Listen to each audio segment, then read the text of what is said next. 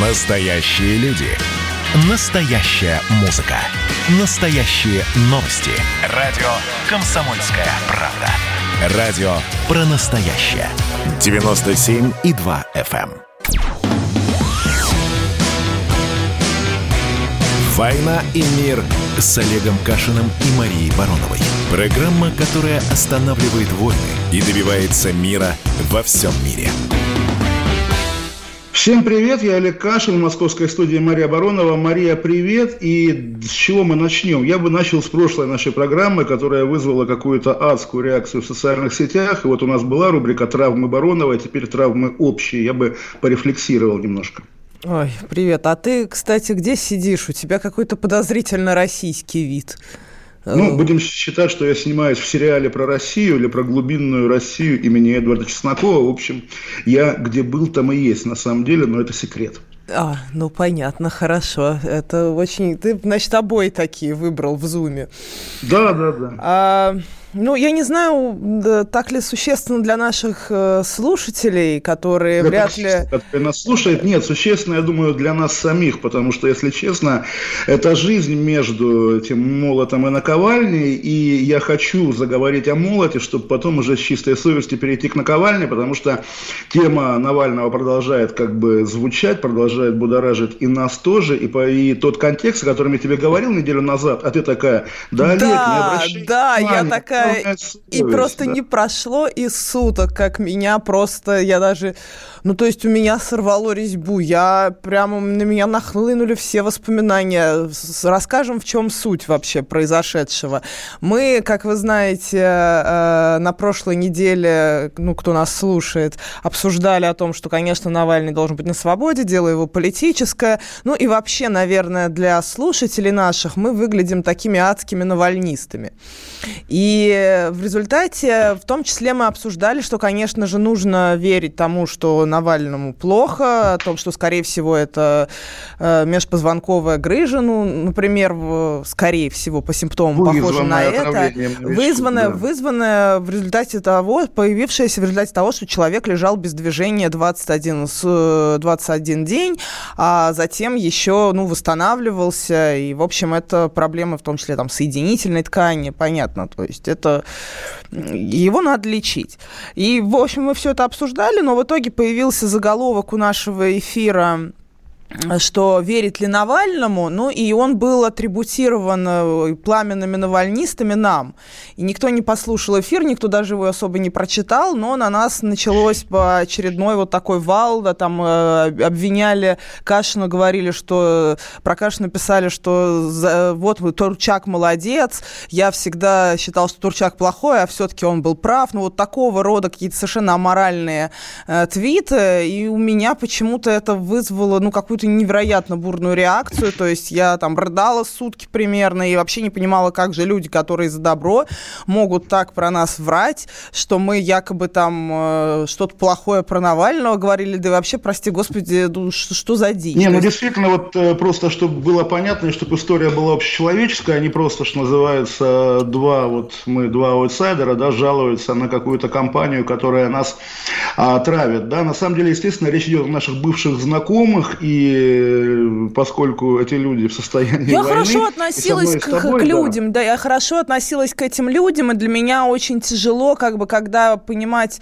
ну вот тебя расчелове... меня расчеловечили, да, И, а я не хочу в ответ расчеловечивать людей. Я пытаюсь, э, я всегда пытаюсь со всеми находить общий язык. Я пытаюсь задавать им вопросы, зачем вы так делаете. Ну и выгляжу просто сумасшедшей. То есть я прошу товарища Сталина, Сталина разобраться, бегу за товарищами Сталинами. Подождите, подождите, вы все не разобрались, не поняли. Веду себя совершенно унизительно для себя. Э, И, конечно, в таких случаях не нужно никакие дискуссии, видимо, вести, а просто нужно забивать и все. Ну вот, и не получается забивать, и на самом деле, конечно, действительно важно как-то зафиксировать, что к 2021 году у всех уже уехала Крыша, голова куда-то да. далеко, и действительно у тех людей, в том числе, которые до этого оказались вменяемыми, и вот забавно, странные сближения, я понимаю, что сейчас немножко тонкий лед корпоративный, но не могу молчать, тем более не я совершил первый ход, Э, эти наши с тобой, опять же, бывшие знакомые, хейтеры, у них есть такой нарратив, ты прекрасно знаешь, да, что по- понятно, почему Кашин продался Кремлю, потому что в Лондоне дорого жить. Ну, да, я здесь ну, я здесь к тебе присоединяюсь. Скажу ну, дипломатично. вырежут, поэтому, Скажу поэтому да, здесь нормально. Но ну, а я теперь, в любом поскольку... случае, нет, еще я бы даже да. вот хотела сказать, нам, нас же в том числе обвинили в страшной продажности, что люди, которые не послушали эфир, не прочли его расшифровку, они же нас обвинили в том числе в страшной продажности, что мы за большие деньги, это на «Комсомольской правде» э, делаем. И, и я такая серия, что мы за большие деньги делаем? Хвалим Навального? Ну, видимо, то есть да, да. там ну... Нет, нет, на самом деле вчера Владимир Николаевич Сунгоркин хорошо сказал в эфире, да, что действительно, ну, во-первых, те, те радиостанции, на которых все ходят строем, никому не будут нужны, и во-вторых, ну, если есть час в день, ну, потерпите, да, потому что, потому что, ну, как бы, зачем нам единомыслие? Здесь как раз вчерашний эфир Сунгоркина меня слегка вдохновил, воодушевил, спасибо ему за это, надеюсь, как бы, э, он не передумает по нашему поводу. Хорошо, хватит уже тогда действительно какие-то личные проблемы решать, но эту, как бы, прелюдию я затеял для того, чтобы застраховаться, на самом деле, в нашей с тобой дальнейшей беседе, потому что я планирую, по крайней мере, э, несмотря на то, то есть, чтобы не было ощущения, что я пытаюсь понравиться этим нашим бывшим знакомым, которые, конечно, абсолютные ублюдки, потерявшие человеческое лицо в своем навальнизме. Но, тем не менее, я хочу твоих коллег и сослуживцев, конечно, даже не покритиковать, а просто, что называется, показать на них пальцем и сказать, что это. Вот поездка, естественно, Марии Бутиной и Вышинского, да, директора МИА «Россия сегодня» в колонию к Навальному, призванная, я не знаю что, потому что если бы они хотели доказать, ну, сомневающейся аудитории, навальнистской аудитории, что с Навальным все в порядке, наверное, стоило бы приглашать новую газету. Один, между прочим, да, вот такой, опять же, блогер из этой обоймы, Юрий Васильев, я немножко его знал, было и годы, и стандартная судьба у человека, работал на Радио Свободе, увидел, какая там гадость, и, соответственно, после этого, после этого превратился в такого типичного сотрудника газеты «Взгляд». Он как раз пишет, что нужно было позвать новую газету и Зою Светову, чтобы они сами убедились, насколько Навальному там хорошо. Конечно, это глумливо звучит, с учетом того, что ни Светову, ни новую газету не позвали, а позвали, да, двух бывших сидельцев зарубежных, Бутину и Вышинского, которые, которые должны теперь доказывать, что в колонии в Покрове хорошо и здорово. Забавно, что именно на сайте Rush Today два года назад было гигантское интервью Дмитрия Дюмушкина о том, что именно эта конкретная колония ад. Видимо, за эти годы что-то изменилось. Да, главное, что не далее, как три недели назад у меня был эфир с Марданом с утра, с Сергеем Марданом. И э, туда нам, у нас, мы общались с Демушкиным, и он как раз описывал эту самую колонию и что там происходило. А, и о том, насколько дико выглядит, когда приезжает ОНК, перед этой ОНК Владимирской строй заключенных, и все под копирку говорят, нет никаких претензий, нет, нет никаких проблем, нет. И он тогда как раз говорил, что это же насколько нужно не обладать рефлексией никакой, рефлексией, что э, ни у кого нет никаких претензий. Вы, наверное, подумайте, что вообще здесь творится и что делают с людьми, если у них настолько нету претензий. Ну, это помнишь, как Горький приезжал на Беломорканал, и строители канала, несчастные узники концлагеря этого, да, которым тоже велели улыбаться и говорить говорить, что все хорошо, они улыбались и говорили, что все хорошо, а потом сели читать газеты, и все держали газеты вверх ногами, как бы, да, чтобы Горький понял, что не все в порядке. Но слушай, ты же знаешь лично и Бутину, и наверняка Вышинского. Объясни мне просто психологически, зачем им это? Люди ведь сами сидели в тюрьме. Здесь как раз, когда у них ноль эмпатии, когда теперь они берут в руки буквально эту дубинку надсмотрщика и участвуют вот в этой процедуре, да, унижения, зачем это? Знаешь, я скорее попробую говорить о себе лично. А, отвечу на вопрос тебе очень чрезвычайно, даже не изоповым языком. Нет, я просто считаю, что напрямую критиковать коллег, а это мои коллеги, просто ну, тогда я должна встать и уйти и не работать. Я не призываю к этому, правда. Нет, намекни. я имею в виду, что я просто полагаю, что если я буду переходить какой-то определенный, ну, перейду для себя черту этикета профессионального, то я должна просто встать Это и уйти. А я его не буду переходить. Но я, э, когда случился арест Бутина, я не знала, кто такая Бутина. Оказалось, что очень много людей, которые в том числе там в Америке в тот момент находились или работали, уже давно переехали, они как раз хорошо знали, кто такая Бутина.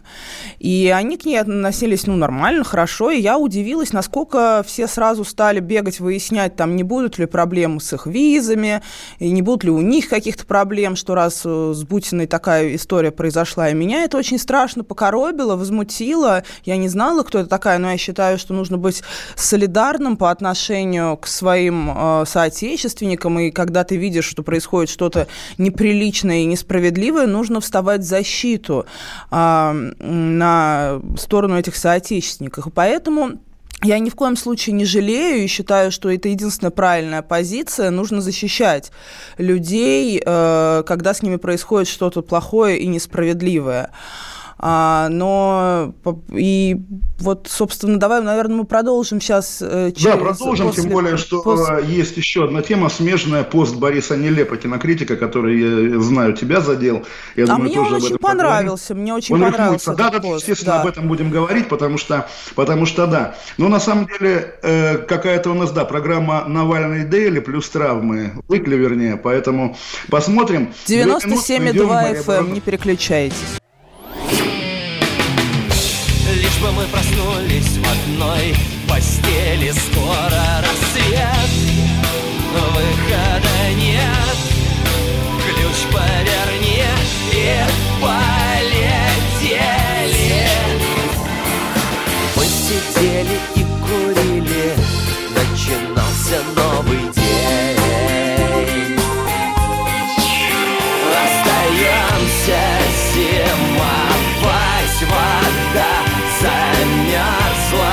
Комсомольская правда. Радио поколения Сплин.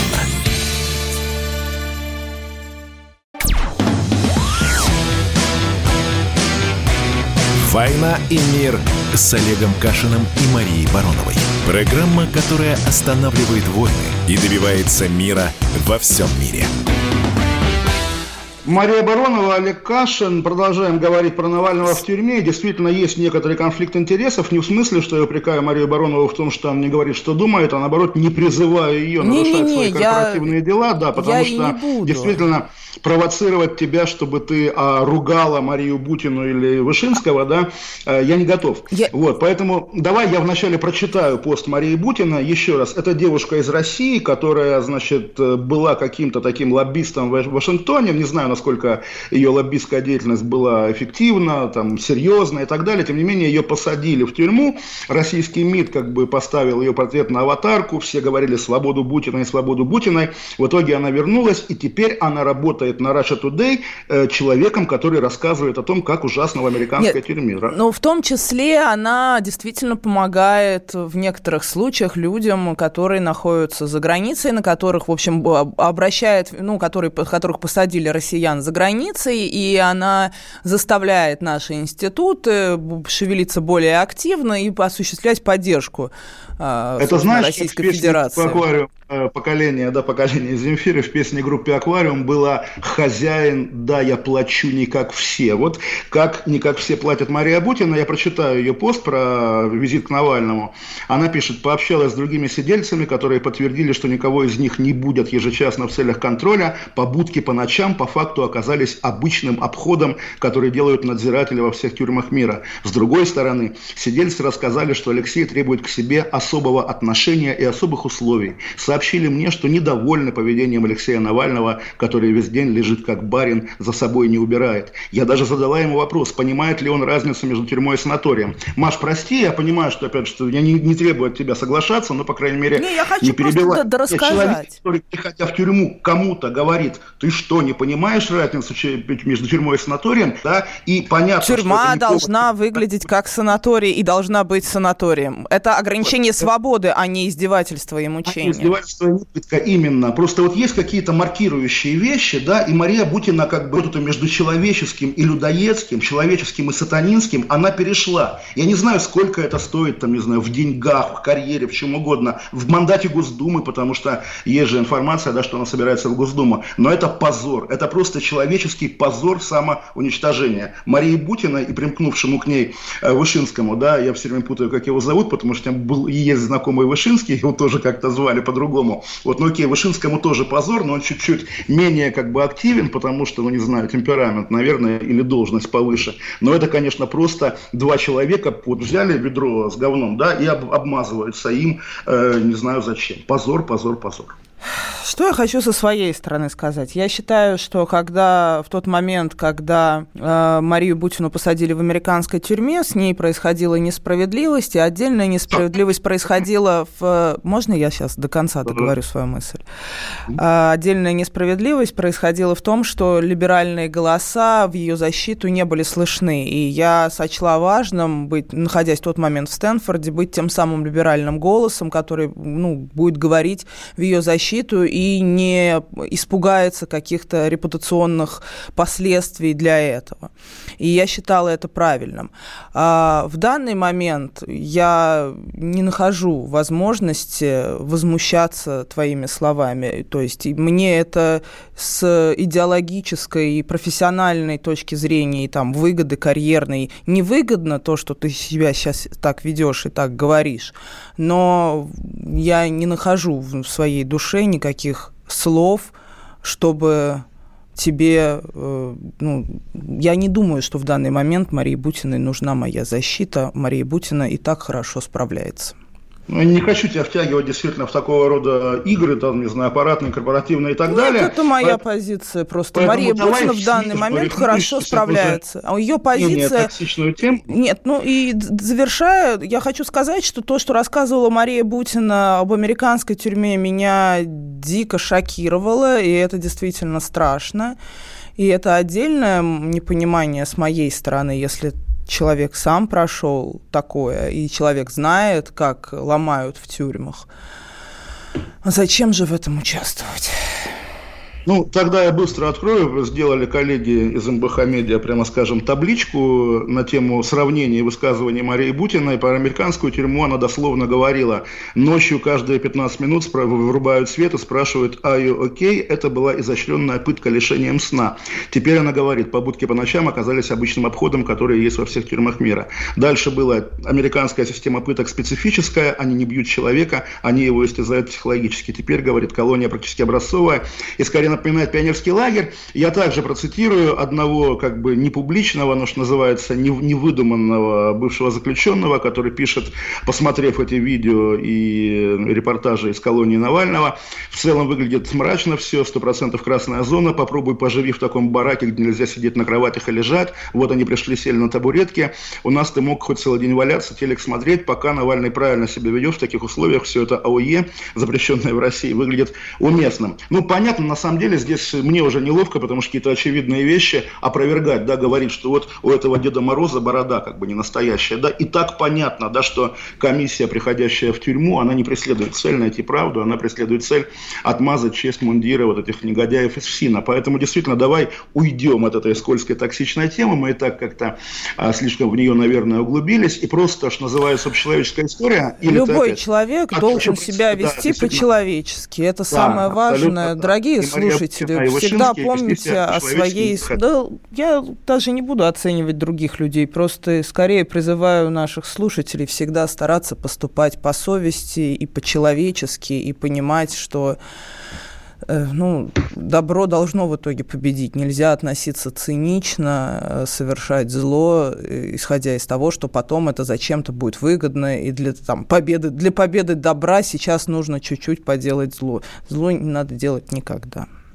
А давай я скажу тебе спасибо, во-первых, потому что действительно мне было, ну не то что как бы важно отдельно, но при этом сейчас я понимаю, что если бы ты не сказала эти слова, я бы огорчался и расстраивался, а так я тебя, что называется, заочно виртуально обнимаю.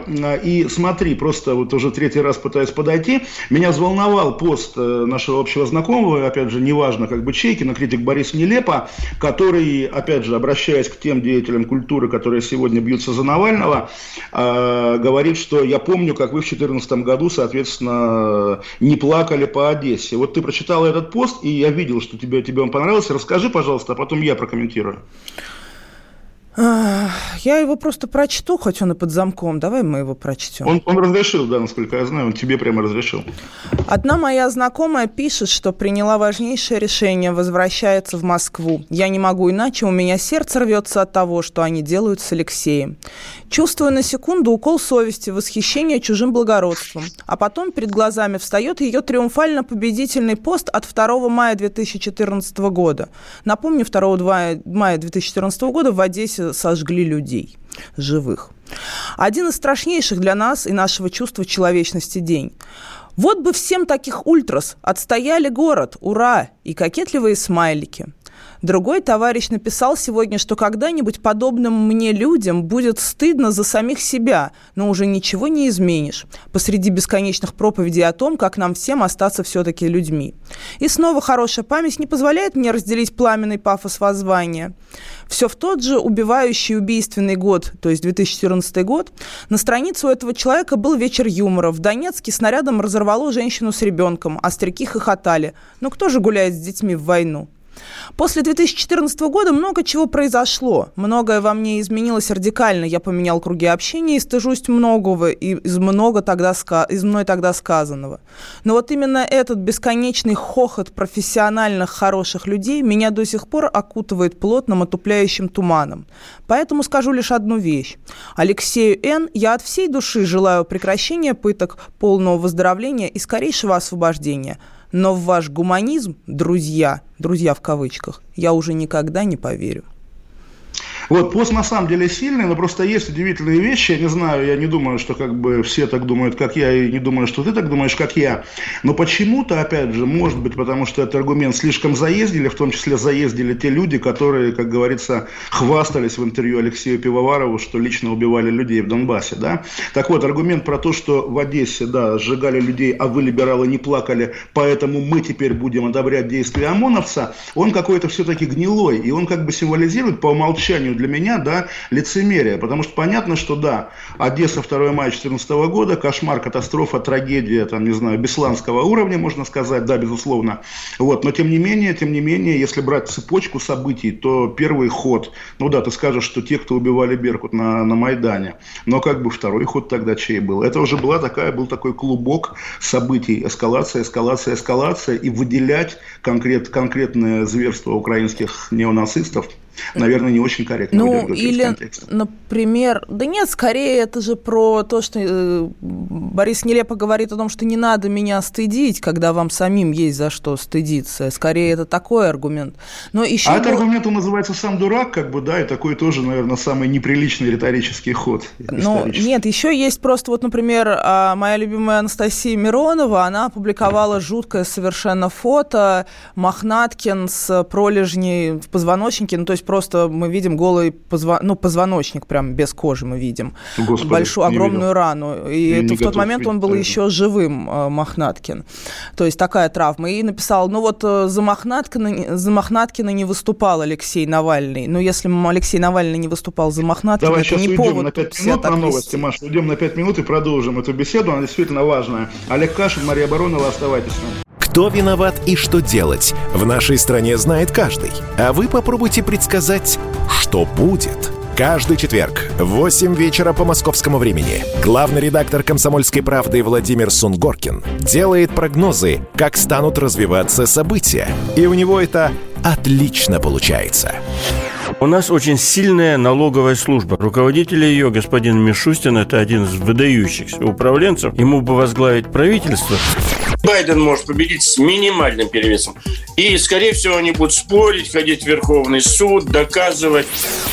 Карабах станет азербайджанской территорией, каковой она является по всем международному праву и, извиняюсь, по решениям, специальным решениям Организации Объединенных Наций. К лету исчезнет вся эта пандемия, и мы перейдем к нормальной жизни. И дальше я бы прогнозировал, будет огромный всплеск во всем, в экономике, в потреблении. Я предрекаю, что где-то уже к осени будет серьезный бум всего хорошего против всего плохого. Хотите знать, что будет? Включайте радиоприемники каждый четверг в 8 вечера по Москве.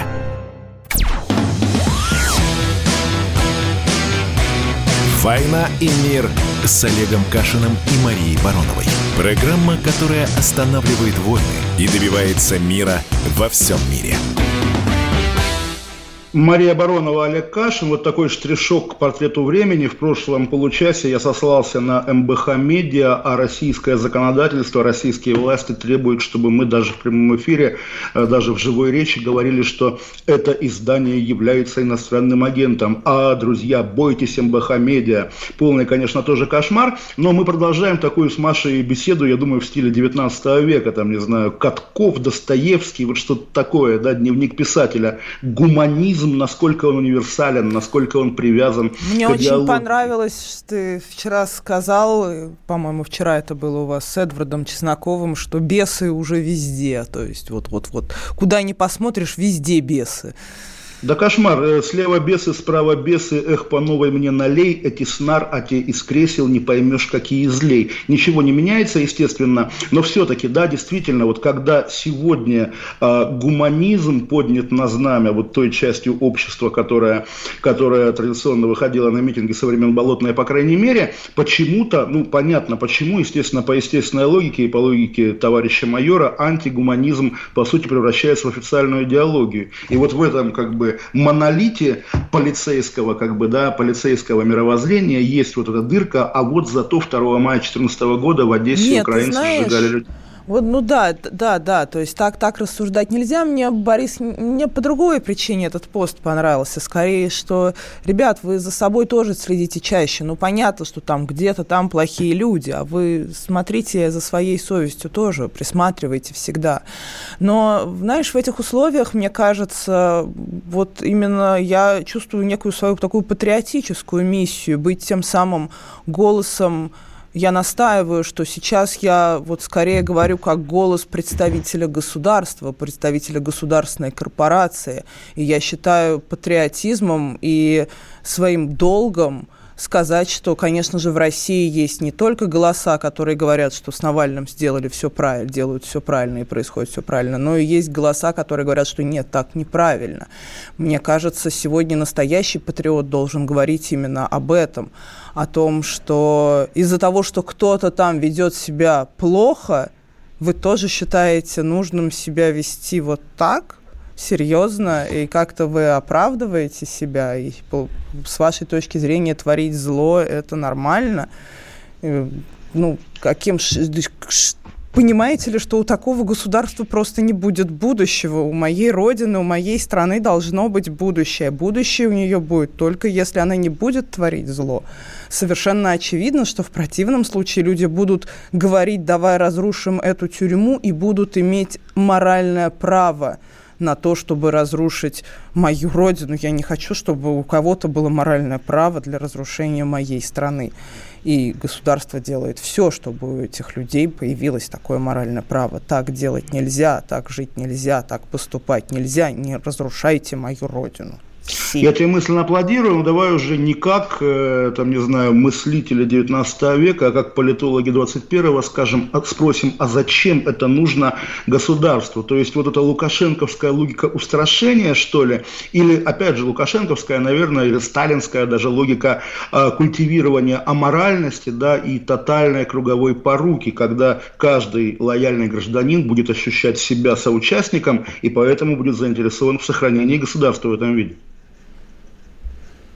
Я заинтересована в сохранении государства любой ценой, кажется, я произнесла громко слишком эти слова, это получается, что я защищаю зло. Нет, я не хочу защищать зло, я хочу, чтобы э, люди начали думать головой, в том числе государственные люди, которые стали, приобрели все-таки госу- мышление государственных деятелей и понимали, что нельзя доводить до людей вот до такого состояния, когда вот вы говорите, и когда мы говорим, когда я говорю, что э, навальнисты превратились в каких-то вот просто уже потеряли человеческий облик, так это людей превратили в такое – не нужно говорить, что если они дорвутся до власти, они, как, как же они тогда себя будут вести? Вы сначала доводите людей до того, что они теряют человеческий облик, а потом показываете пальцем и говорите, ха-ха, ой, у них человеческий облик потерян, ха-ха-ха, как смешно, ой, какие они упыри.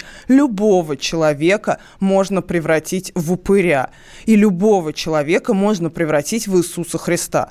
Весь вопрос только в том, какая стоит цель, чтобы вокруг были люди хорошие, добрые и считали добро высшей ценностью и творение добра высшей ценностью, или чтобы вокруг были упыри. Именно в этом заключается политическое управление государством. Какое общество ты строишь? На, на кого похожи люди в этом обществе? Именно это и есть искусство политики.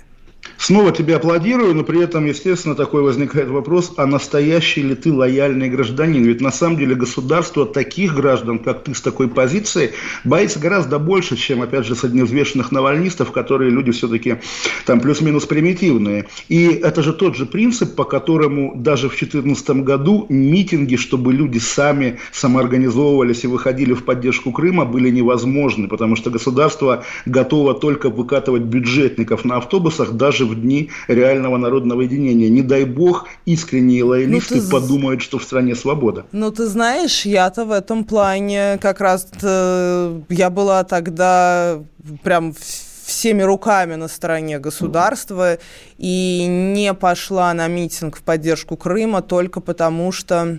Была в Крыму. А, кстати, да, я была в Крыму. Почему вы не были на митинге в поддержке Крыма? Вы знаете, товарищ майор, да.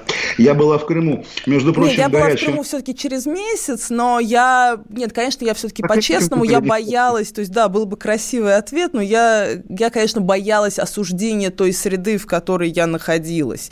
Все-таки это очень важно, поддержка среды и не быть изгоем, это очень важное чувство а, вот этого социального своей общности с какой-то вот, э, с каким-то обществом, с какой-то стратой, да, часть, чувствуют частью себя какого-то сообщества. Это очень важное чувство для человека, психологически важное для его психологического комфорта. Поэтому я и не пошла на этот митинг.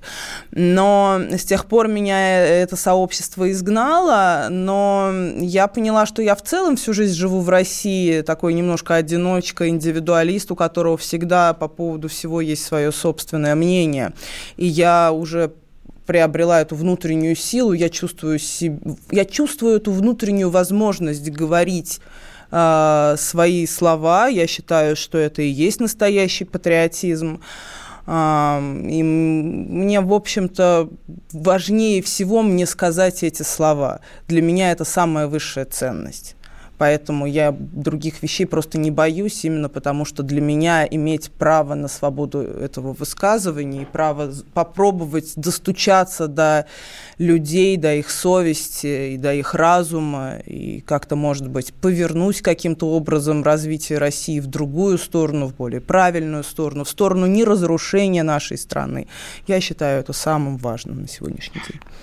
А, сегодня это какая-то безумно крутая, как бы я только, что называется, разложу руками и говорю, Баронова сказала все, что я хотел сказать, поэтому еще одна смежная тема, и зайду опять-таки с полшага. А скажи, ты же тоже считаешь, что российские психоневрологические диспансеры это хуже ГУЛАГа, это мрак, это насилие ну, и беспредел? Это ГУЛАГ, который, это ГУЛАГ, который, его система ГУЛАГовская, которая прям находится рядом с нами, и мы все соучастники того, что творится в этой системе, потому что мы все граждане России не выходим и не требуем это реформировать.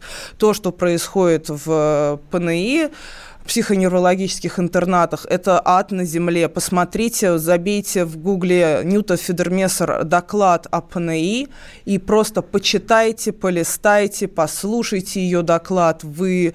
После этого, конечно же, после этого доклада Ньюта Федермессер а, ПНИ немедленно закрылись, перестали пускать журналистов, перестали пускать инспекции. На сегодняшний день главврачи любой такой системе это такой вот там царь и бог, который владеет этими людьми, который который владеет пенсиями этих людей, который владеет э, квартирами этих людей, которые там заточены, над которыми там издеваются, которые там медленно гниют и умирают. И то, что там происходит, это на нашей общей совести каждого из нас. К сожалению, я в том числе ездила.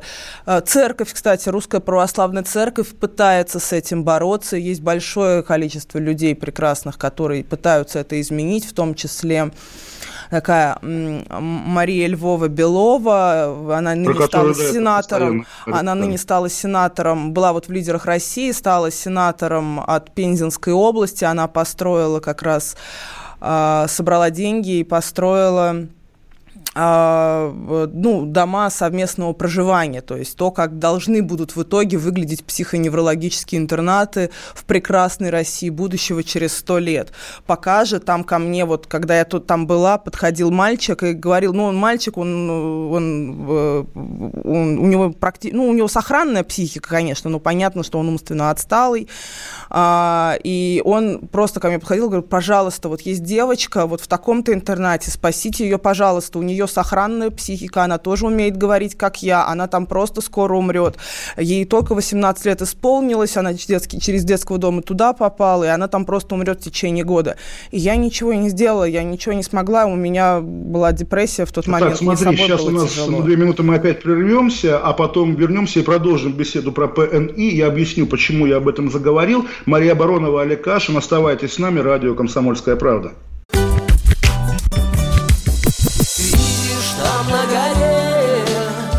Возвышается крест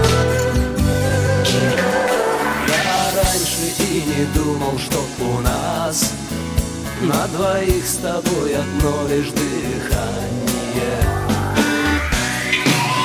Ален Делон говорит по-французски «Комсомольская правда». Радио поколения Наутилуса Помпилиуса.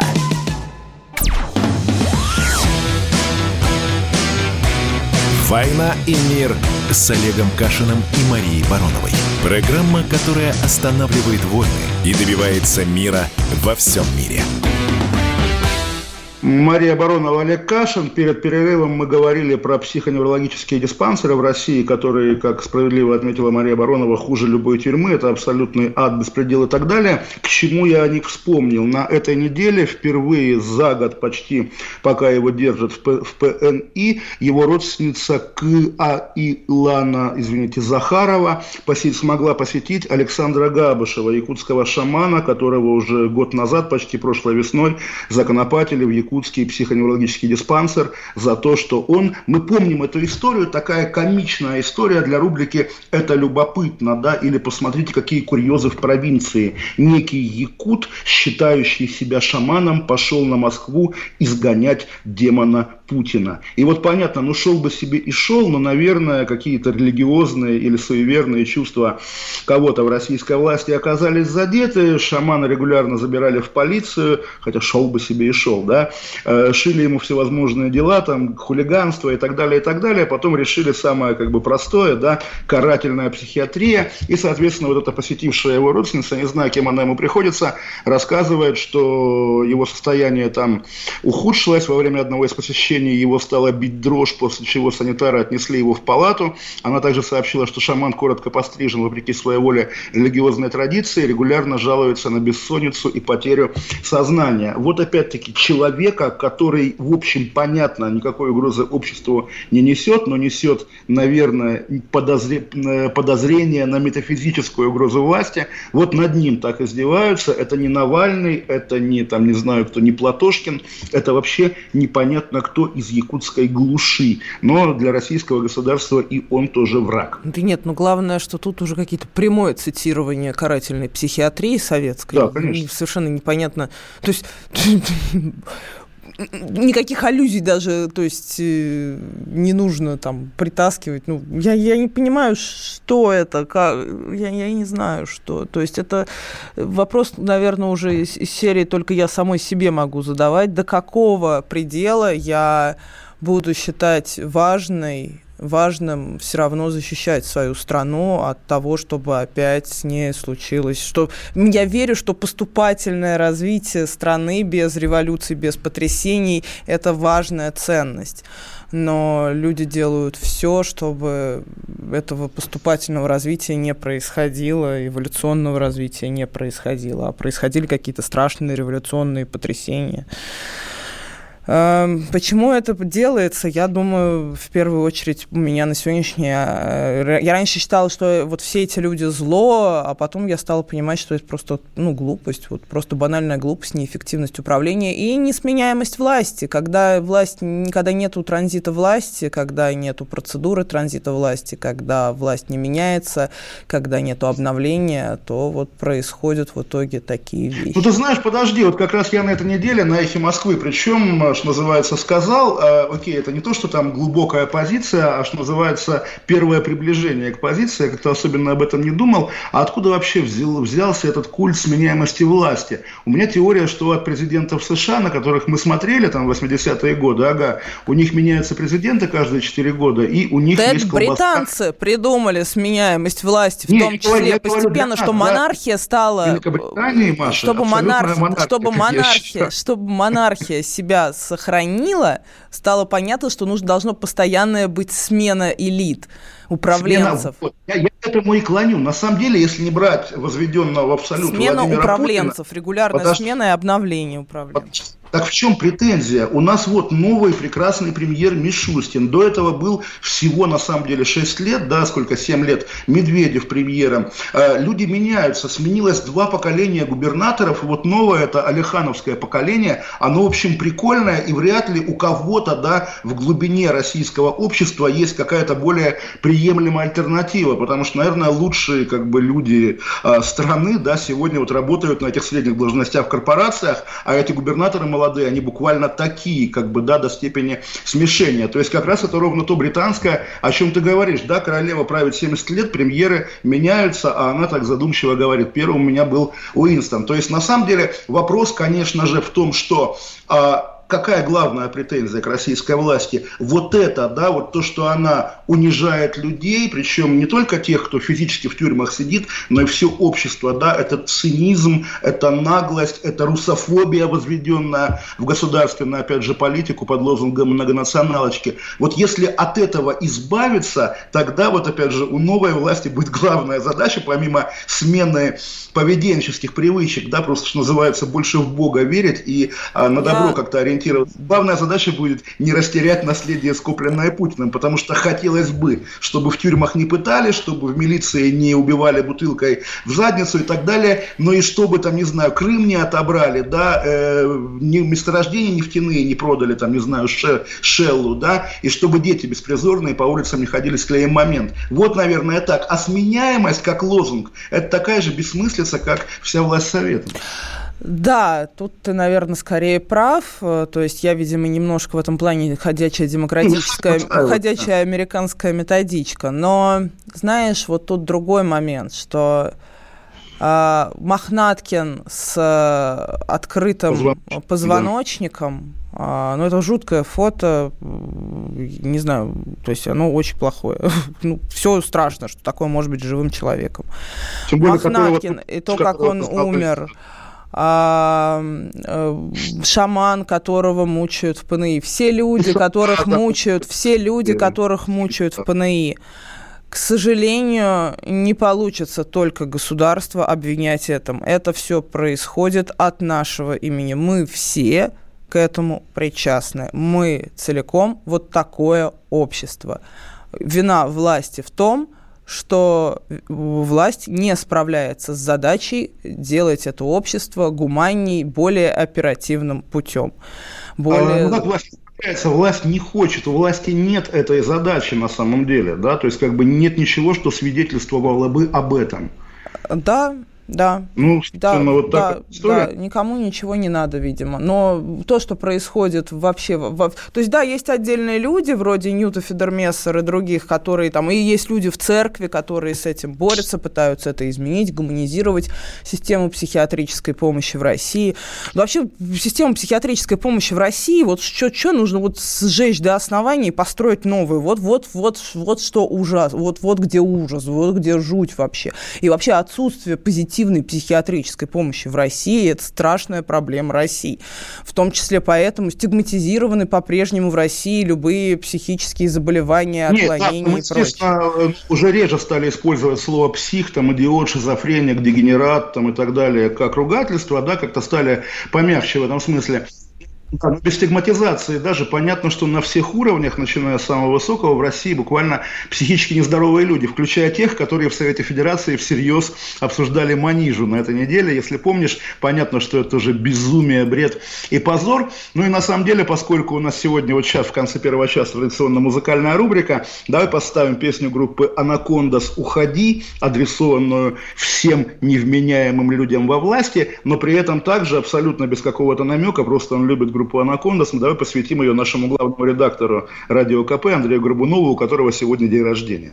Да, ну а вы нам пишите 8 967 200 ровно 9702, WhatsApp, Viber, Telegram. Мы как-то сегодня очень мрачно и забыли объявить, поэтому давайте интерактивчику нам добавьте. И что вы вообще думаете по поводу первого часа обсуждения? А мы вернемся домой через 10.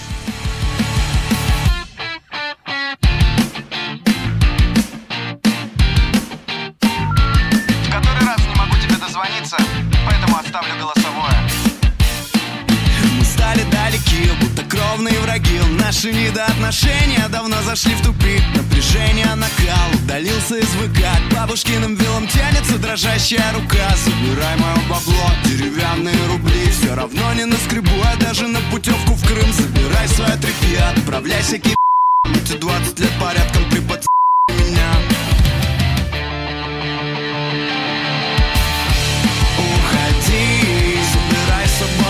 своих друзей, всех своих детей, всю свою родню, всю свою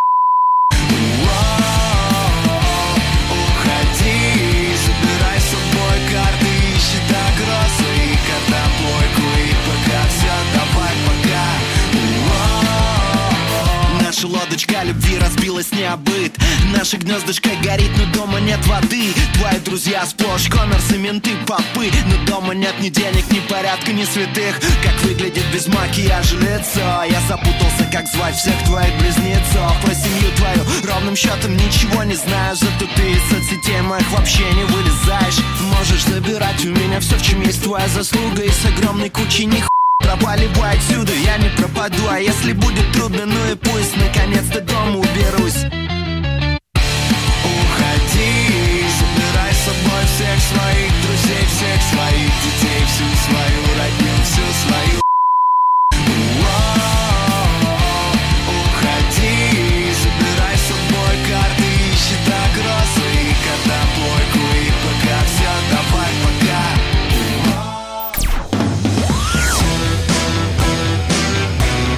«Война и мир» с Олегом Кашиным и Марией Бароновой. Программа, которая останавливает войны и добивается мира во всем мире.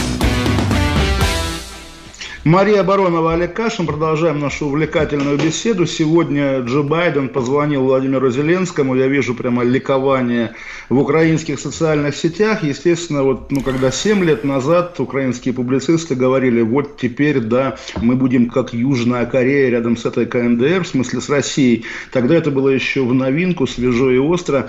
Теперь, конечно, выглядит диковато, но тоже вот, на самом деле, я рифмую эту историю с надеждами многих по крайней мере, в России, на то, что сейчас западные партнеры надавят на Владимира Путина и, соответственно, спасут Алексея Навального. Но практика показывает, что западным партнерам ни до кого и ни до чего, кроме своих интересов, таких буквально материальных, нет дела. И новости, вот, ну, недавний созвон э, Путина с, Меркель, с Меркель Макроном, да, про, про вакцину, про российскую, и можно было домыслить, что, может быть, Меркель сказала, отпусти Навального, тогда, значит, примем на, на, на свой рынок вашу вакцину. Не знаю, я вижу новости, что Северный поток-2 достроят к концу года и понимаю, зная как бы всю традицию отношений Запада с Советским Союзом, с Россией, то есть, да, иногда приходят романтики, как Рейган, который говорит о крестовом походе, но скорее, да, ФРГ или там компании типа Кока-Колы будут торговать с любым режимом, абсолютно не интересуясь тем, что в нем происходит. Это даже нормально. То есть нет такого, что а, они говорят об идеалах, а сами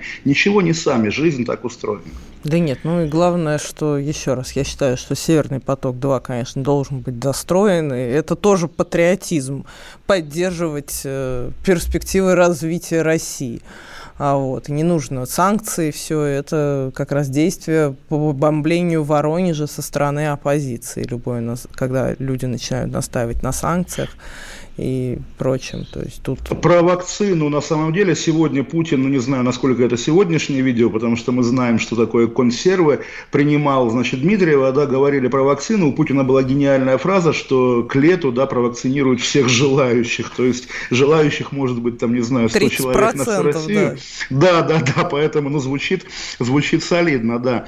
Ну и, собственно, а к вопросу, опять же, о вакцине, я смотрел комментарии э, Россия Марии Захаровой и других российских официальных лиц к тому, что говорит Запад про вакцину, потому что вот я сейчас пытаюсь лихорадочно найти цитату. Да, вот, когда кто это, Мишель из Европейский совет говорит, «Э, наши посольства не бегают по правительственным структурам других государств, навязывая среднего качества препараты, как это делают многие другие. Не знаю, на кого это намек, на Россию или на Китай, но действительно дипломатия вакцин, да, которая сейчас действительно происходит, она, во-первых, указывает указывает на то, что Россия все-таки остается мировым игроком хотя бы в этом жанре. И во-вторых, во-вторых, да, что, естественно, все лицемеры налево и направо. Ну и как бы это как раз вот тоже тот же Но не повод, если все лицемеры налево и направо, это не повод не развивать общество и не делать его лучше. Это не повод превращать людей в зверей,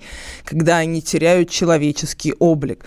Вот еще раз, да, я повторю сегодня важную для меня мысль. Да, навальнисты часто теряют человеческий облик, но это сделано под внешними давлениями да, то есть они не сами. Да, то есть, конечно. И, конечно же, большинство людей слабо, они потеряют человеческий облик, если их давить, а если им создавать комфортные, благоприятные условия для их развития, они будут проявлять свои лучшие черты, а не худшие.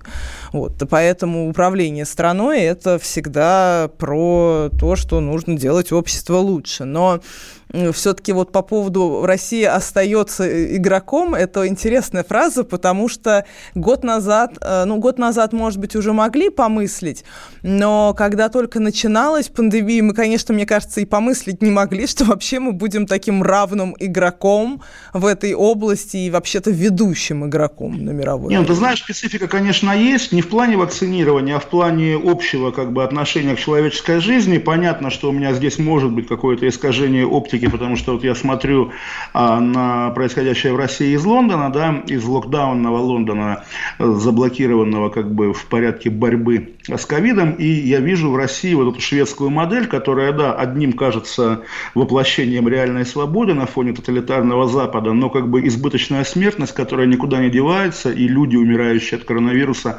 есть, я думаю, сегодня у всех там знакомые, родственники и так далее, и чувство, естественно, очень смешанное. Естественно, да, российское государство не ценит человеческую жизнь, жизнь своих подданных, и, наверное, это тоже принципиальный момент вот в этой разнице политик российского государства и западных Не, ну стран. там, это же там спор такой был, сначала, когда был локдаун, то все ковид-диссиденты возмущались тому, что локдаун, то есть тут не, не, не поймешь, Нет, кому угодить и как, что правильно. своих знакомых, которых очень много, да, у кого уехала кукуха, да, на тему того, что а, ковид-изобретение значит, мировой жабы. И, естественно, все говорят, какой Путин молодец. То есть даже те, кто вчера были там плюс-минус Демшизова взглядов. Э, да, но в целом меня вообще вот в этом мировом, если говорить про пандемию, мы же обнаружили очень две интересные вещи благодаря пандемии. Во-первых, что все, окончательно наше Отечество, все человечество. Пандемия показала к сожалению, я здесь вот прям скажу тебе прямо, что национализм неэффективен, что существует только глобализм по той причине, что мы увидели наконец, что человечество это единый организм, мы все оказались в одной лодке, все человечество, и, конечно же, страны должны не разделяться, как они сейчас, чем они занимаются, а больше интегрироваться, больше взаимодействовать, и э, это единственный способ, чтобы предотвращать такие проблемы в будущем, и в конце концов, конечно же, в итоге итоге глобальное государство, глобальному государству быть, оно точно будет. Мы не знаем, через сколько лет оно будет, но там через Слушай, 500, а я не может, понимаю, через почему 1000 ты оно будет. такой вывод именно сейчас, когда закрыты границы, да, когда все страны вдруг поняли, что вся прежняя глобальная риторика и а практика а вот, уже не работает, да, и нужно да, да все равно придется сейчас, это временно, придется опять открыть границы, при... все будет хорошо Кому в конечном придется? итоге. Кому? Великобритании с Евросоюзом или Россией? Чело человечеству. Ой. А второй ну, пункт, это, второй это пункт, второй пункт. А, что меня очень порадовало, что наконец-то политики э, в мировом масштабе э, главы государств заботятся больше всего не о том, как им какую-нибудь войну устроить, а о том, как им сохранить жизнь людей это просто очень похвально было, что впервые в так вот... Ну подожди, а российское государство как бы сейчас ведет себя, чтобы сохранить жизнь людей или нет? То есть понятно, как бы есть аргументы, что смотрите, больницы не переполнены, прежние ковидные госпитали, которые там в спортзалах или торговых центрах как бы не пригодились, все нормально, но сколько людей уже умерло, да, то есть вот на этой неделе умер лидер группы «Старый приятель», да, который вдруг оказался как бы всеобщим другом и кумиром, чего как бы, ну, не, не знаю, насколько это странно, по крайней мере, группа всегда была периферийная, но, видимо, нет связи между хорошим человеком да, и... это богемные, вот бывают знаковые богемные люди, которые всем друзья, и не всегда ну, это не, коррелирует с какой-то... Сколько смертей вот именно от ковида или от его последствий, да, просто вот действительно через там одно-два, через ноль рукопожатий. Люди умирают. Это такое случается, с люд... случалось с людьми и до ковида. Людей может умирать больше, может умирать меньше. В России в последний год людей умирало больше. А, да, но у нас есть еще одно государство, в котором еще больше, еще печальнее ситуация, при том, что, ну, казалось бы, уж этому государству просто стыдно с учетом того, его Что богатства. Ну, конечно, с учетом его ну, богатства. Мы наблюдали в прошлом году, да, а, и было. А почему при этом, вот у нас при этом есть э, национальные государства Европы, которые в итоге не могут справиться с банальной задачей вакцинации. Мы хотя бы... Ну, теперь теория, что они не справляются, потому что они не стали частью глобального Хотя поразительно, поразительно, что, например, Австрия и Сербия с помощью угадай какой вакцины справляются с вакцинацией эффективнее, чем Россия. То есть вот буквально спутник Ви помогает... А если бы если бы я разбирался, отличал Словакию от Словении, то есть не путал бы их, я бы сейчас эффектно вернул историю про отставку премьера из-за из лоббирования спутника. Ну, здесь как раз тоже, на самом деле, чего я не понимаю, просто вот потребительски даже, Российская Федерация действительно активно предлагает всем, успешно, неуспешно, часто успешно, да, свою вакцину, при том, что в России реально есть дефицит вакцины в провинции, по крайней мере, то есть, да, Москва захлебывается в вакцине, все, по крайней мере, кто хотят привиться, прививаются, а сделая шаг от Москвы, Москвы уже сложнее. Также прям, знаю прям практику людей, которые в регионах ищут, где уколоться и не могут. Да, ну, в общем, в любом случае, да, это тоже имеет место. Но в любом случае, любой разговор о, как, о ковиде, он э, так ли, и о, и о том, какие правильно а, политические меры нужно применять для решения проблемы, э, любой такой разговор оказывается в итоге религиозным. То есть и невозможно быть правым в этом разговоре. Как ты отделишь э, уровень доверия россиян к вакцине и желание прививаться от уровня буквально телевизионного ежедневного промывания мозгов на тему э, антипрививочности, да, что смотрите, AstraZeneca опять привела к чьей-то смерти, прививки зло, да, человек смотрит, думает, ага, если там у иностранцев плохо с прививками, то почему я буду колоться спутником, давайте-ка я подожду, по крайней мере. Вот я раньше считала, что все это какой-то глобальный замысел коварный, а теперь я понимаю, что все это глупость и неумение эффективно управлять государством, и неумение обществом эффективно управлять. Вот это тоже, это яркий пример того, как плохо, когда страной управляют э, люди, которые по тем или иным причинам не уехали из страны, а все там перспективные просто взяли и сбежали. Ну, или, или умерли все-таки, потому что, действительно, напомню, в последнем году было слишком много смертей. Год запомнился всем большим количеством смертельных исходов. Давай, наверное, или нет, еще рано принимать звонки, давай еще по в собственном соку. Мария Баронова, Олег Кашин, программа «Война и мир». Оставайтесь с нами, вернемся через две минуты. Остались только мы на растерзание, yeah. Парочка простых и молодых ребят. Ла-ла-ла-лай, ла-ла-ла-ла-лай, ла-ла-лай. Утекай. Уходим, уходим, уходим.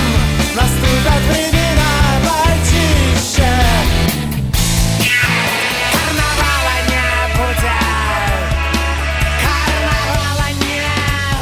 «Комсомольская правда». Радио поколения «Мумитроля».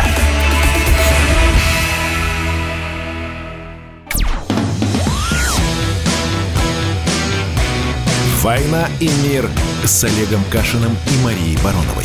Программа, которая останавливает войны и добивается мира во всем мире.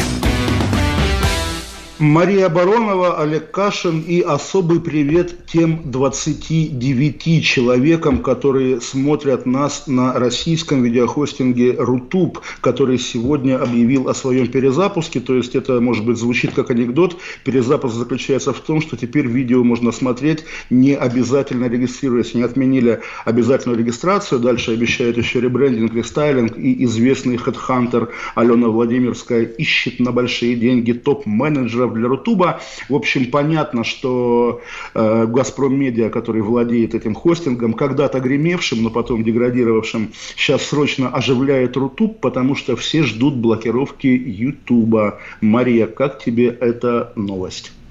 Не знаю, это, ну, побольше разных видеохостингов. Я очень... Вот, ключевое слово побольше. Я с тобой совершенно согласен. Меня на самом деле растрогало. Я еще раз скажу, не грех похвалить э, наших друзей из Всероссийской государственной телерадиокомпании, когда в ответ на блокировки фильмов о Беслане, там, о Путине, о Крыме, они просто на своем уже стриминговом сервисе, который они запустили в этом году, смотрим, да, сделали раздел вот те видео, которые ограничивает YouTube.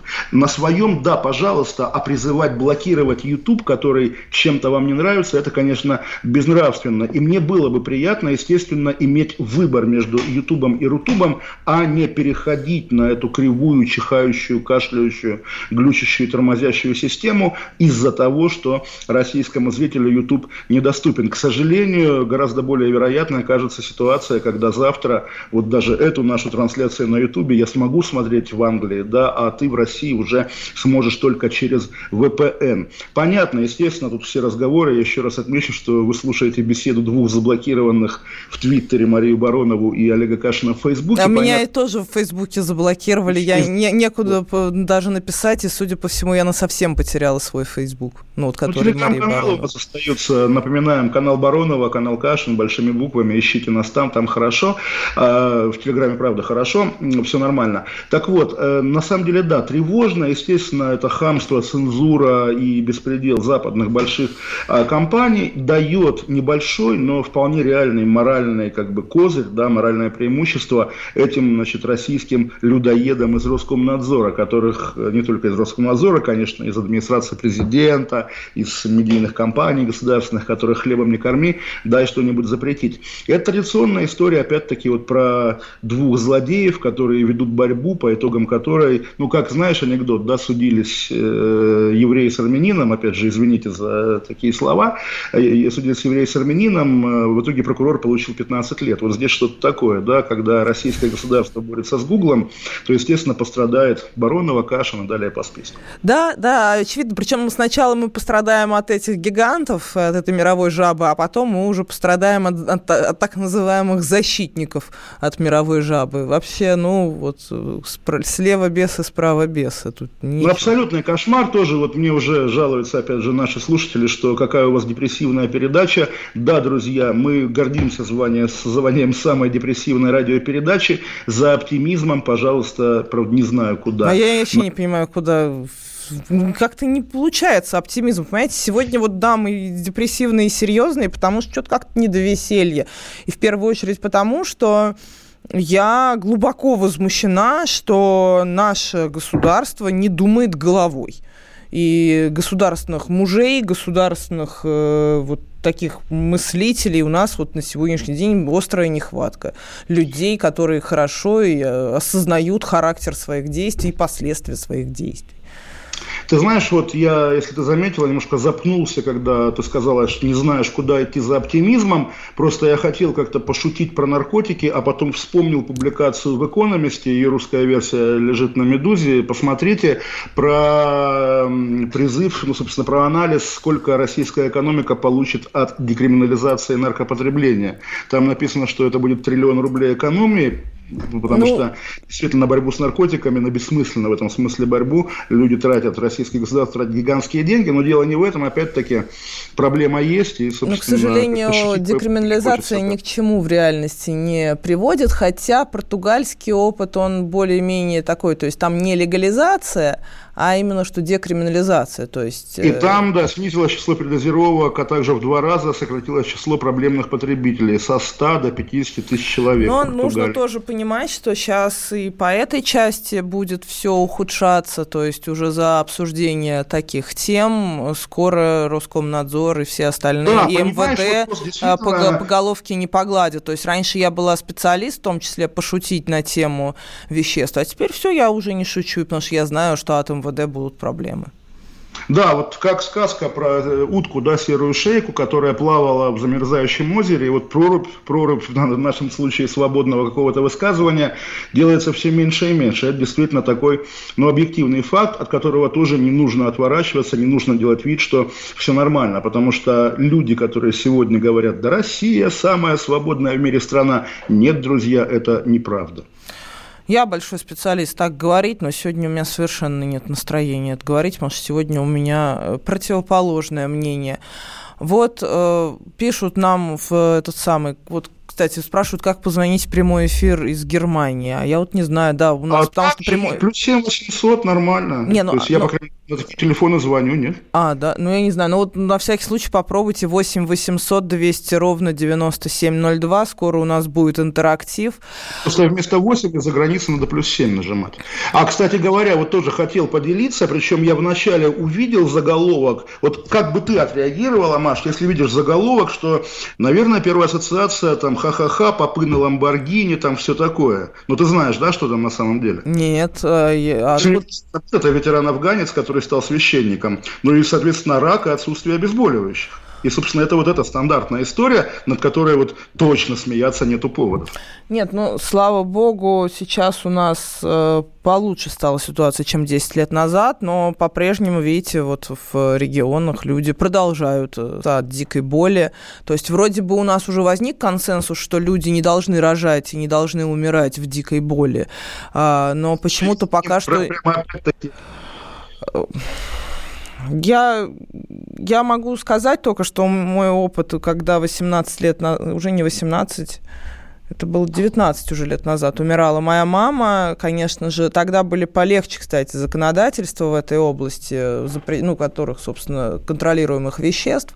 Но все равно я не смогла получить э, вовремя обезболивающие, и у нее были дикие боли, при этом были безумные родственники вокруг, которые говорили, что кошмар, это же наркотики, нельзя доходить до наркотиков. Ну, то есть, окей, человек умирает, а вы тут будете обсуждать, опасны эти наркотики или не опасны. Ему нужно облегчить облегчить его страдания, чтобы он умер без боли, в хорошем состоянии, чтобы ему было, в общем, чтобы человек не должен мучиться перед смертью. И этого непонимания не было даже в моей семье. И я просто в какой-то момент психанула и пошла искать э, на районе, что называется, героин.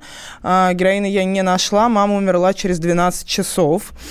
И для меня этот э, крайне травматичный, прямо скажем, опыт, э, он определил вообще мою всю общественную деятельность, деятельность. То есть единственная причина, по которой я занимаюсь общественной деятельностью, это я не хочу, чтобы люди умирали в России так, как умирала моя мама. Я не хочу, чтобы э, происходило то, что происходит в психоневрологических интернатах. Я не хочу, чтобы в России люди мучились и чтобы у нас была такая система, я не знаю, это не здравоохранение, это в данном случае это какая-то ну, вообще социальной помощи и какой-то вот Ой, теряю опять я слова, потому что меня Ну, а я смотрю все... комментарий Донской метрополии. Э, ну, понятно, какой комментарий. Этот поступок является вопиющей ошибкой покойного батюшки, хотя я совершен был в минуту отчаяния в состоянии Ну, кошмар, это вот люди, вы чем вообще думаете, осуждая людей, которым вот их довело государство, их довело общество до такого состояния? У них нету права умереть без боли. Это что за кошмар? Ну, вы сами понимаете, э, это в первую очередь это может произойти с каждым из нас. То есть тут первое, ребят, где ваша эмпатия, когда вы такое пишете? А второе, а вы что, о себе совсем не думаете? Вы не примеряете, что это может произойти с вами? Подумайте о том, как будет страшно вам умирать, если вы будете мучиться и у вас не будет обезболивания. Я помню очень хорошо, как мне Э, во время родов моя мама, когда умирала, она говорила, боже, это настолько больно, э, это, это так больно мне было только когда я рожала. И я когда рожала, конечно, вспомнила эти ее слова. Это какая-то совершенно невыносимая, страшная боль. Это просто кошмар полнейший. Если я так буду умирать, лучше... Я даже... Я, я просто боюсь тогда умирать в России, если со мной будет такое. Но самое главное, что когда я уже заорала жутко на этих врачей, говорю, дайте мне хоть какое-то обезболивание, мне поставили промедол. Это э, сильно действующее вещество, собственно, опиат. А, вот. И мне сразу боль это прошла, и мне стало полегче более-менее рожать. То есть у меня не было эпидуральной анестезии, но мне поставили промедол. И Слушай, да, вот конечно ноте... же, люди имеют право не чувствовать эту боль, не испытывать На этой жуткой кошмар. ноте нам надо уйти на новости, и 8 800 200 ровно 9702, вот уже нам звоните в эфир. После, после новостей будем принимать звонки. Мария Баронова, Олег Кашин, программа «Война и мир». Публицистка, комсомолка и просто красавица Диана Кади с пристрастием допрашивает главных ньюсмейкеров страны. В конце каждого выпуска спорщики заключают пари на главные темы дня. Что получит победитель? Скоро узнаете. Азарт, инсайды, разговоры шепотов и на повышенных тонах. Все это программа «Пари с Дианой Кади». Слушайте каждый вторник в 6 часов вечера по московскому времени на радио «Комсомольская правда».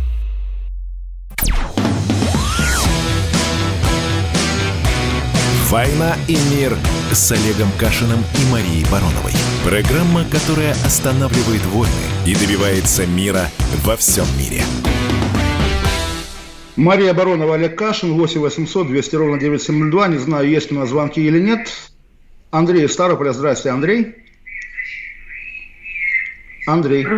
Как сказать? В общем, я в прямой эфир дозвонился. Да, да, да, да, вы в прямой эфир. Так, в общем, скажу коротко, насколько. Я много мог что вам сказать, ну, как бы от себя чисто. Ну, ладно. Э, Мария Баронова, вот как бы я ее не любил, там, как бы она мне не нравилась, но насчет вот тех уколов, на, за которые она говорила, она действительно, вот она вот в этом моменте оказалась права, вот на самом деле. Потому что, ну, там всякое бывает, но хотя бы они должны были быть. Кто должны были быть? Я имею обезболивание? Да. Ну, конечно, да. понимаете, это ужасно да, то, что... именно, вот... да. Вот... Ну, Мар- Баронова Мария, я во многом с вами не согласен, но я не могу сейчас долго говорить, ну, как бы, я Кашину хотел пару слов сказать. Мне Давайте. действительно интересно слушать и Кашина, и, и вас, Мария, ну, на вы, да, будем так. Ну, я 78-го года рождения. И всю эту подноготную я, ну, присутствовал при ней, что вы говорите там, Путин, Жириновский или еще кто-то там, да, вот эти все фамилии. Ну, я прекрасно это знаю, что ну, я в Китае 4 года, короче говоря, сам по себе. И мне не нужен никто вообще.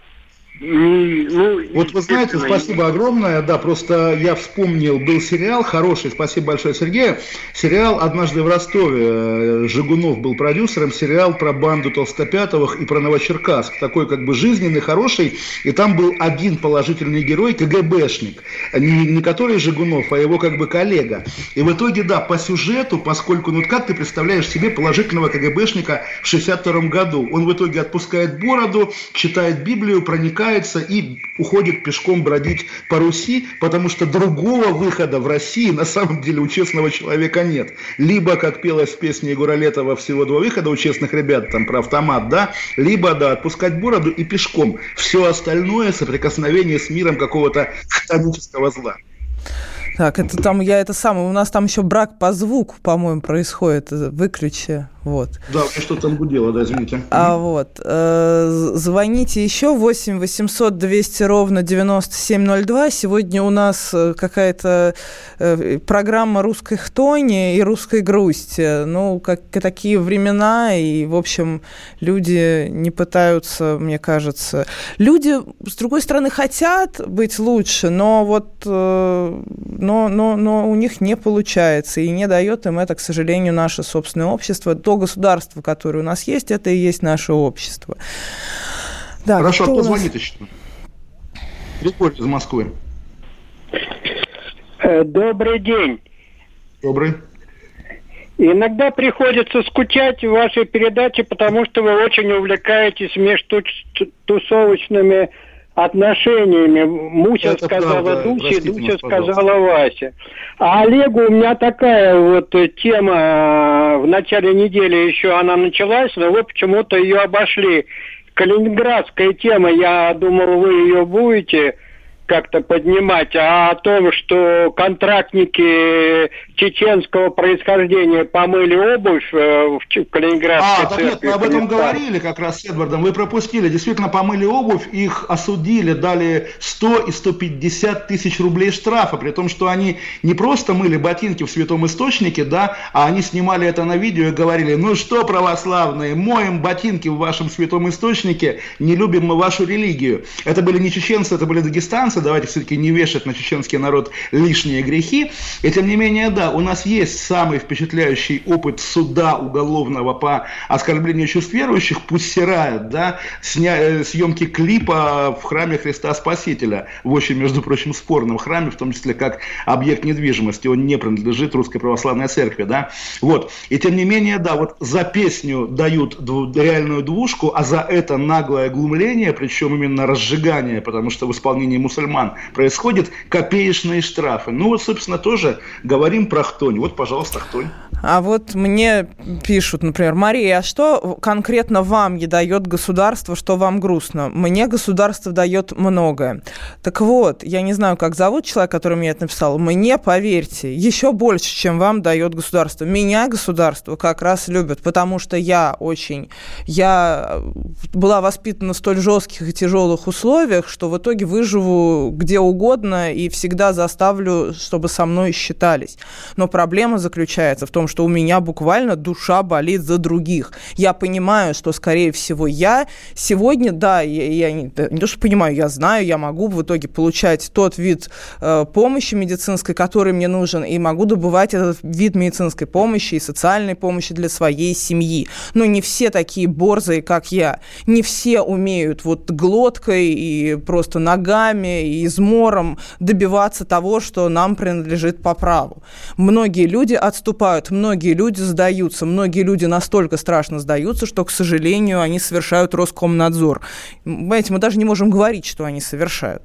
А вот. И они в таком отчаянии оказываются, что совершают самое страшное со своей жизнью, лишают себя своей единственной жизни. Хотя могли бы просто постепенно, там, да, когда человек болеет тяжело, он в конце концов умрет. Но человек имеет право умирать спокойно, достойно и без боли. И вроде бы сегодня уже у нас есть эта возможность, да, вроде бы выдают сильнодействующие вещества тяжело больным людям, но почему-то огромному количеству людей не достаются эти самые э, рецепты с э, красной печатью. Ну, потому что потому.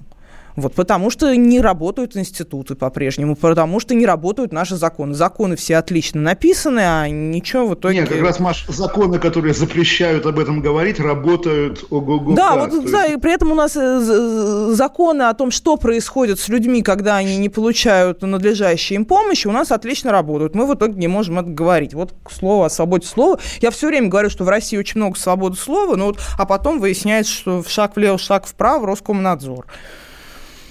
Вот, а да, а тут еще вот и рожали мы без уколов и живы, и живем, и дальше жить будем. А мне не понравилось рожать без уколов. Если я еще раз буду рожать, то, конечно, только с эпидуральной анестезией. Это страшная боль, которую ни одна женщина не должна переносить. Это вот условие такое, типа, бабки мучились, и мы должны мучиться, и ты давай, девочка, иди мучайся. Еще удумала хотеть рожать без боли. Да, хочу рожать без боли, и буду рожать без боли. Вы Слушай, мне не указ. Рожать?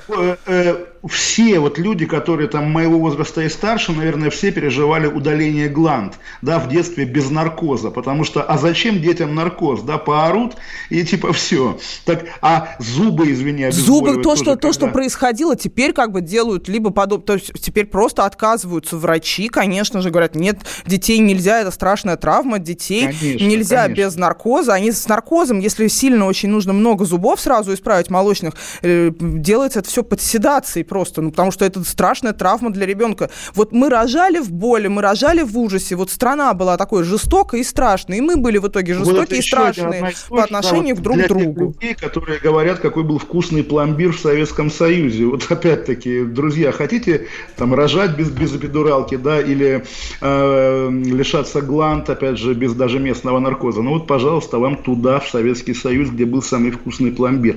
8 800 200 ровно 9702. Есть нас звонок? Андрей Краснодар. Здравствуйте, Андрей. Здравствуйте. У меня, я хотел бы тоже продолжить э, минорную ноту сегодняшней передачи. Э, мне приятно, если это можно слово применить, э, что есть понимание, что в России мало свободы. Вот, в частности, вот Краснодарском крае, вот я создал газету в 2003 году. Вы, вы нам звоните каждый день, мы уважаем вашу газету, но и слушайте, правда, мы, конечно, добрые люди, но превращаться в рекламную площадку вашей прекрасной газеты я не готов. На самом деле, простите, пожалуйста, но спасибо, что вы нам звоните. Естественно, приятно быть вашей последней надеждой. Как бы действительно, Мария, не знаю, в курсе ты или нет, этот человек нам постоянно а, звонит. Но его уже... там теперь вроде куда-то заблокировали, и вроде бы, ну, в общем, посмотрим, погуглим, если действительно заблокировали еще плохо, расскажем об этом. А про блокировки просто я только сейчас сообразил. Действительно же, нынешний глава «Газпром Медиа», который перезапускает Рутуб, это тот самый Жаров, который был во главе Роскомнадзора во время блокировок Телеграм. То есть, как бы его после неудачи с Телеграмом перевели в Газпром. Что он там делает? Борется против Ютуба. Это, конечно... Ой, а еще карт. вот мне пишут, государство не просило вас рожать. Знаете, во-первых, государство регулярно просит нас рожать. Женщины сетуют, что все и, и, и коллективные стручконосцы рассказывают, как бабы оторва... А, а, совсем от рук оторвались, не хотят рожать. И государство нас просит рожать. Но помимо всего прочего, простите, но именно послушав такую риторику, женщины принимают решение отчалить из прекрасной страны России и рожать где-нибудь там, где хотя бы не будут так тебе говорить о том, что их тут разоралось, государство не просило. А когда э, сексом занималась, не орала так. Вот не, не должно быть, в принципе, такого отношения к людям. Не пишите такого. Так, а у нас сейчас да, там у нас еще... остается минута. Я скажу, что Андрей Дмитриев из партии Эдуарда Лимонова «Другая Россия» подал жалобу в Конституционный суд, э, оспаривая запрет на проведение одиночных пикетов. То есть вот действительно логика из-за коронавируса запрещено проводить одиночные пикеты, потому что на них кого-нибудь можешь заразить. Надеюсь, ему удастся как-то посудиться успешно. Андрей Дмитриев хороший, э, хотя нацболы, конечно, последних лет тоже жизнь их раскидала, и каждый раз думаешь, вот интересно, вот этот человек, о котором ты говоришь, он такой же, каким он был 15 лет назад, или уже чужой его поел изнутри? Я думаю, что все люди вообще не меняются. Люди всегда такие, люди просто в молодости больше скрывают и больше себя показывают хорошими, а потом расслабляются и показывают себя такими, какими они есть. А так никто ну, не вот меняется. мы не поговорили про нефролога из Петербурга, который расчленил жену. Вот это ровно та же история. Как бы доцент Соколов, как какие-то шлюзы. Уйдем на две минуты. Мария Баронова, Олег Кашин.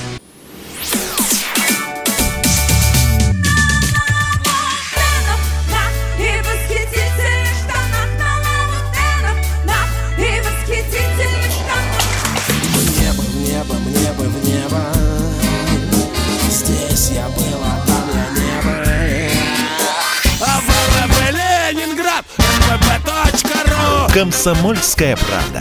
Радио поколения группы «Ленинград».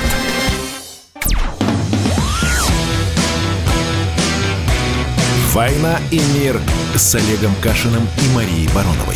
Программа, которая останавливает войны и добивается мира во всем мире. Мария Баронова, Олег Кашин. Я вот услышал в анонсе, я Вячеслав Володин, слушайте радио «Комсомольская правда», и вспомнил, как когда он уходил из Кремля, я написал, что вот когда он доплывет до моего берега, уже лондонского, я его обниму на этом берегу, можно считать, что обнял. У нас звонок еще есть. Алексей из Москвы. Здравствуйте, Алексей. Здравствуйте. Здравствуйте, Алексей. А, здравствуйте. Я э, Кашину респект он реализовал мою многолетнюю мечту, э, приложил Баранца за пресс-конференцию э, Путина с Туркме... сказал, что это не Туркмения. Спасибо, Олег. Спасибо большое. А вот. во-вторых? А Марии Бароновой два вопроса. Я за нее голосовал в Таганском районе в свое время. Да. Ой, спасибо да, да, вам да. большое. Ну, а вопросы-то нехорошие.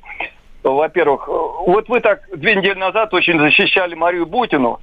А ведь простого человека не засылают в Америку с легендой, что Не было никакой легенды, это неправда про, про легенду. Путина уже говорили сегодня. Про легенду поскольку... это неправда. Она занималась открыто всем, чем занималась. И... Она а, была председателем стрелкового общества. Какого? Я понятия не имею, была ли она какого Миллионом стрел... Ну, а чтобы с сенатором на равных разговаривать. Слушайте, я вот, прав... вот я, не, я не знаю, как ну, мне хорошо, ответить на ваш вопрос, потому что понятия не имею. Я не владею Втор... материалом просто. Я вообще терпеть вот, не могу вот, оружие вот, и против изучите, оружия. Изучите, и она, э, да, у нее такая была, чтобы, ну, неважно. Ладно, ладно, а второй вопрос какой? Более важный. Значит, ага. о, э, целый год пропагандисты, и вы, и Rush Today, вы все рассказываете про смертность в Америке. Вот по данным Роспотребнадзора, у нас умерло с коронавирусом за 2020 год 162 тысячи человек. И еще избыточной смертности 350 тысяч населения. Да, 320. Да. Ну вот, 162 тысячи, это, как сказал Голикова, если бы не было коронавируса, они бы жили. Да. И еще 320 тысяч, еще 320 тысяч жили бы, если бы не было коронавируса. Да, да, да, да, да. Ну, возьмем вот даже вот эту официальную статистику. 162 тысячи умножьте на 332 миллиона американцев, поделите на 145 русских, и мы получим, сколько бы умерло у нас, если бы мы были равны по численности Америки. Не, подождите, у нас на у нас с Америкой мы там мы на первом и втором месте типа стоим по ну, печальной ну, стати... вот, печальности вот, нашей статистики. Цифры, цифры эти посчитать. Я просто не понимаю, причем здесь вы так и чего я должна считать? Ну, слушайте, вы, вот здесь как раз, э, Какая у вас претензия раз, ко мне? Раз, ну вот правда, вы понимаете, вы, вы как-то вы как-то очень агрессивны по отношению ко мне. Я правда не понимаю, какой у вас есть для этого вот, причина. Чего я вам нет. сделала? Ну и мы говорим об этой избыточной ну, смертности. Чего мы делаем? Ну, мы да, рассказываем о ней. потому что опять-таки я не Голикова. слушает и не Я не Голикова и не Бутина. Ну честное слово. Вот. Спасибо огромное за звонок, но тем не менее давайте оставаться в рамках. И уголок исторических новостей, от которых я узнал от пассажиров московского метро. Сегодня в московском метро объявляют, что сегодня, 102 апреля, 156 лет со дня рождения выдающегося российского астронома Павла Штернберга, вся деятельность которого связана с МГУ. Его имя носит университетская обсерватория. Маша, тебе, как выпускнице Московского университета, вопрос. Астроном Штернберг чем знаменит, собственно, прежде всего в жизни? Не знаю. Э, это очень крутая история. Он, лично он, реально профессор-астроном, который тайно работал на, на большевиков там, с 1905 года, лично руководил обстрелом Кремля из артиллерийских орудий в 17 году, но, соответственно, об этом сейчас не объявляют в метро, просто говорят великий русский астроном. То, есть, какая-то он... то есть песня вот Вертинского про тех самых про погибших... То, что сказать, естественно, их убил профессор Штернберг. Он именно как астроном, как специалист по наводке артиллерийских орудий, он как бы лично лично есть даже картины там не, не, ну, какого-то советского художника типа Исаака Бродского, да, как вот такой профессор классический, да, там в Пенсне э, руководит красноармейцами, которые, соответственно, стреляют по колокольне юнкеров, Ивана Великого. И, и да. которые убивают мальчиков юнкеров. Да, ну, да, да, да, да. В общем, опять-таки, к вопросу о политике памяти в Российской Федерации, понятно, что никому на самом деле до нее нет дела. Сидит девочка, там, не знаю, в департаменте транспорта и гуглит, там, кто сегодня родился. О, интересно, интересно. Ну, в общем, как-то так. И хотели еще, на самом деле, про Познера в Грузии поговорить, но на самом деле, а что говорить про Познера в Грузии? Как говорится, все мы, каждый в душе Познер в Грузии, даже если это происходит в России или где-нибудь еще. Да не, ну главное, что там я видела, писали, вот, пропагандист, так ему и надо. И здесь э, вот, ну, просто простой пример я привела, что, ну, смотрите, Дмитрий Гордон, вот есть такой украинский журналист, он иногда летает в Россию. А вот приедет Дмитрий Гордон э, куда-нибудь там в Москве, э, скажет, что Крым не Крым украинский, там будет что-нибудь такое говорить, и придут, и начнут его, будет сидеть он с друзьями выпивать, придут его обкидывать, закидывать э, яйцами какая-нибудь там кремлевская молодежка, типа там Лев против и другая ликующая гопота. Ну как будут, любой нормальный человек, как к этому будет относиться? Хоть с прекрасным лицом, хоть не с прекрасным лицом. Давай он, еще звонок. Он будет возмущаться этим, независимо от того, как прав Гордон или не прав по поводу Крыма. Вот тоже точно так же нужно относиться. против, а может быть не будут, потому что иностранец лучше, как бы там, не знаю, в навальнистов покидать яйцо, как бы, потому что, да, кто звонит нам? Александр из Мурманской области. Здравствуйте, Александр. Здравствуйте, Мария. Здравствуйте, Олег. Добрый вечер вам. Здравствуйте. Так, ребята, ну вы, короче, не скучайте. Сегодня, да, какая-то у вас скучная передача. Выше нос. До 36 -го года все равно ничего не изменится. Так что привыкайте жить. И вот еще маленькая такая ремарочка. Там прошла информация по радио сейчас у вас, что Вышинский пытался взять интервью у Навального. Что там, знаете подробности какие-нибудь? Не, ну там а, борьба можете... была равна, там явно борьба была равна из серии, ну, дальше я не буду про- про- продолжать это известный стишок, но Навальный тоже хамло, ну, ну вот ну, зачем Вышинский это пытается делать, зачем Навальный, хотя, господи, нет, я вот точно сейчас не готова ругать да, Навального. Да, надо, Нам... опять же, выйти Навальный, скажем ему, что он мразь, как бы, да, пока, пока говорить не Не, не мразь, ну, типа, можно, конечно, наверное, можно как-то по-другому все это делать. С другой стороны, а как по-другому это все не, ну, делать? Ну, Если тебя будет раз в час, тебя будет... Светову. Зачем отправлять тех людей, на которых любой человек, кто следит за российской политикой, за медиа, делает вот такую стойку, перед тобой враг, да? Зои Светова отправь, Муратова отправь, да Венедиктова хотя бы, боже ты да, мой. Венедиктова Венедиктова отправьте, пожалуйста, и все, и тогда мы поймем, что же там происходит. Пока что я в итоге не смогла понять, как журналист, что происходит. Я единственное, что поняла, что я совсем одинока. Вот и все. Ну, как говорится, я это что, что все мы Познер в Грузии, каждый раз, каждый раз, когда речь заходит о чем-нибудь таком, что ввергает в грусть. Пролетели, Мария, наши с тобой два часа, они были, может быть, не самые веселые в нашей жизни, но, по-моему, и содержательные, и полезные, и для тебя, и для меня есть много вещей, которые мы должны проговорить. Такая буквально психотерапия на зло всем, наших, всем нашим врагам, которых у нас действительно много. Ой, а я считаю, что врагов у нас нет, все, все люди друзья, все люди-братья, и осталось это только их уговорить, это, быть да? добрыми и вести себя хорошо. К сожалению, пока что не очень получается у нас. Вот э, настоящая роль политика – это уговорить всех людей, заботиться о себе и быть добрыми и хорошими. Пока что все политики России не справляются с этой задачей, и я вот такой нанополитик тоже не справляюсь с этой задачей. А у англичан Пасха послезавтра, и на самом деле у русских она позже, естественно, но вот вспомнить, что Христос воскреснет и добро победит весь этот сатанизм. Всем пока, до следующей пятницы, а мы с Эдвардом в понедельник вернемся. Счастливо, спасибо. Всем пока. «Война и мир» с Олегом Кашиным и Марией Бароновой.